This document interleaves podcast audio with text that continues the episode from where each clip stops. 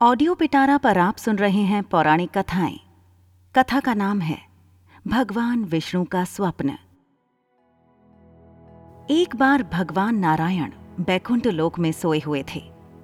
उन्होंने स्वप्न में देखा कि करोड़ों चंद्रमाओं की कांति वाले त्रिशूल डमरूधारी, स्वर्णाभरण भूषित, सुरेंद्र वंदित सिद्धि सेवित त्रिलोचन भगवान शिव प्रेम और आनंद तिरेक से उन्मत्त होकर उनके सामने नृत्य कर रहे हैं।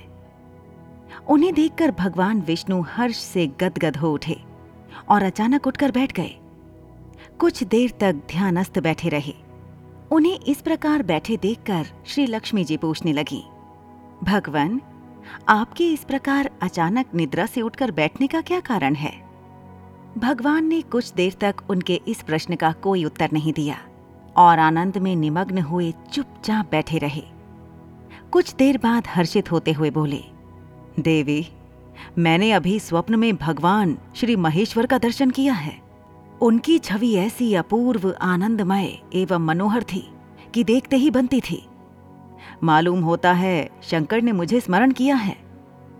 अहो भाग्य, चलो, कैलाश में चलकर हम लोग महादेव के दर्शन करें। ऐसा विचार कर दोनों कैलाश की ओर चल दिए। भगवान शिव के दर्शन के लिए कैलाश मार्ग पर आधी दूर गए होंगे कि देखते हैं भगवान शंकर स्वयं गिरिजा के साथ उनकी ओर चले आ रहे हैं। अब भगवान के आनंद का तो ठिकाना नहीं रहा। मानो घर बैठे निधि मिल गई। पास आते ही दोनों परस्पर बड़े प्रेम से मिले। ऐसा लगा मानो प्रेम और आनंद का समुद्र उमड़ पड़ा। एक दूसरे को देखकर दोनों के नेत्रों से आनंद अश्रु बहने लगे और शरीर पुलकायमान हो गया। दोनों ही एक दूसरे से लिपटे हुए कुछ देर मूकवत खड़े रहे। प्रश्नोत्तर होने पर मालूम हुआ कि शंकर जी को भी रात्रि में इसी प्रकार का स्वप्न हुआ कि मानो विष्णु भगवान को वे उसी रूप में देख रहे हैं, जिस रूप में अब उनके सामने खड़े हैं।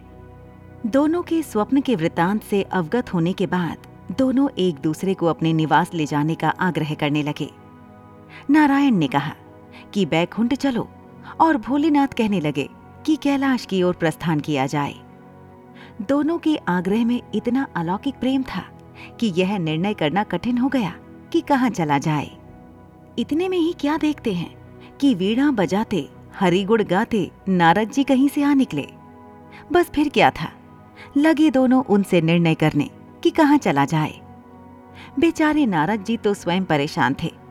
उस अलौकिक मिलन को देखकर वे तो स्वयं अपनी सुधबुद्ध भूल गए और लगे मस्त होकर दोनों का गुणगान करने। अब निर्णय कौन करे? अंत में यह तय हुआ कि भगवती उमा जो कह दें, वही ठीक है। भगवती उमा पहले तो कुछ देर चुप रहीं। अंत में वे दोनों की ओर मुख करते हुए बोली, हे नाथ, हे नारायण आप लोगों के निश्चल, अनन्य एवं अलौकिक प्रेम को देखकर तो यही समझ में आता है कि आपके निवास अलग अलग नहीं है। जो कैलाश है, वही वैकुंठ है। और जो वैकुंठ है, वही कैलाश है। केवल नाम में ही भेद है। यही नहीं, मुझे तो ऐसा प्रतीत होता है कि आपकी आत्मा भी एक ही है। केवल शरीर देखने में दो हैं। और तो और, मुझे तो स्पष्ट लग रहा है कि आपकी भार्याएँ भी एक ही हैं।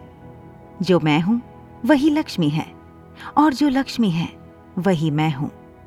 केवल इतना ही नहीं, मेरी तो अब यह दृढ़ धारणा हो गई है कि आप लोगों में से एक के प्रति जो द्वेष करता है, वह मानो दूसरे के प्रति ही करता है। एक की जो पूजा करता है, वह मानो दूसरे की भी पूजा करता है। मैं तो तय समझती हूँ कि आप दोनों में जो भेद मानता है, उसका चिरकाल तक घोर पतन होता है। मैं देखती हूँ कि आप मुझे इस प्रसंग में अपना मध्यस्थ बनाकर मानो मेरी प्रवंचना कर रहे हैं। मुझे असमंजस में डाल रहे हैं, मुझे भुला रहे हैं। अब मेरी यह प्रार्थना है कि आप लोग दोनों ही अपने अपने लोक को पधारिए। श्री विष्णु यह समझें कि हम शिव रूप में वैकुंठ जा रहे हैं और महेश्वर यह माने कि हम विष्णु रूप में कैलाश गमन कर रहे हैं।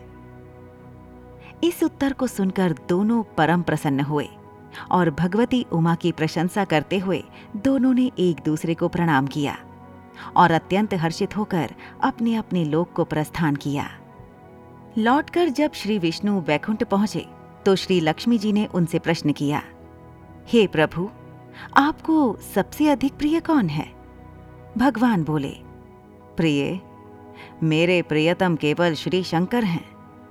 देहधारियों को अपने देह की भांति वे मुझे अकारण ही प्रिय हैं। एक बार मैं और श्री शंकर दोनों पृथ्वी पर घूमने निकले।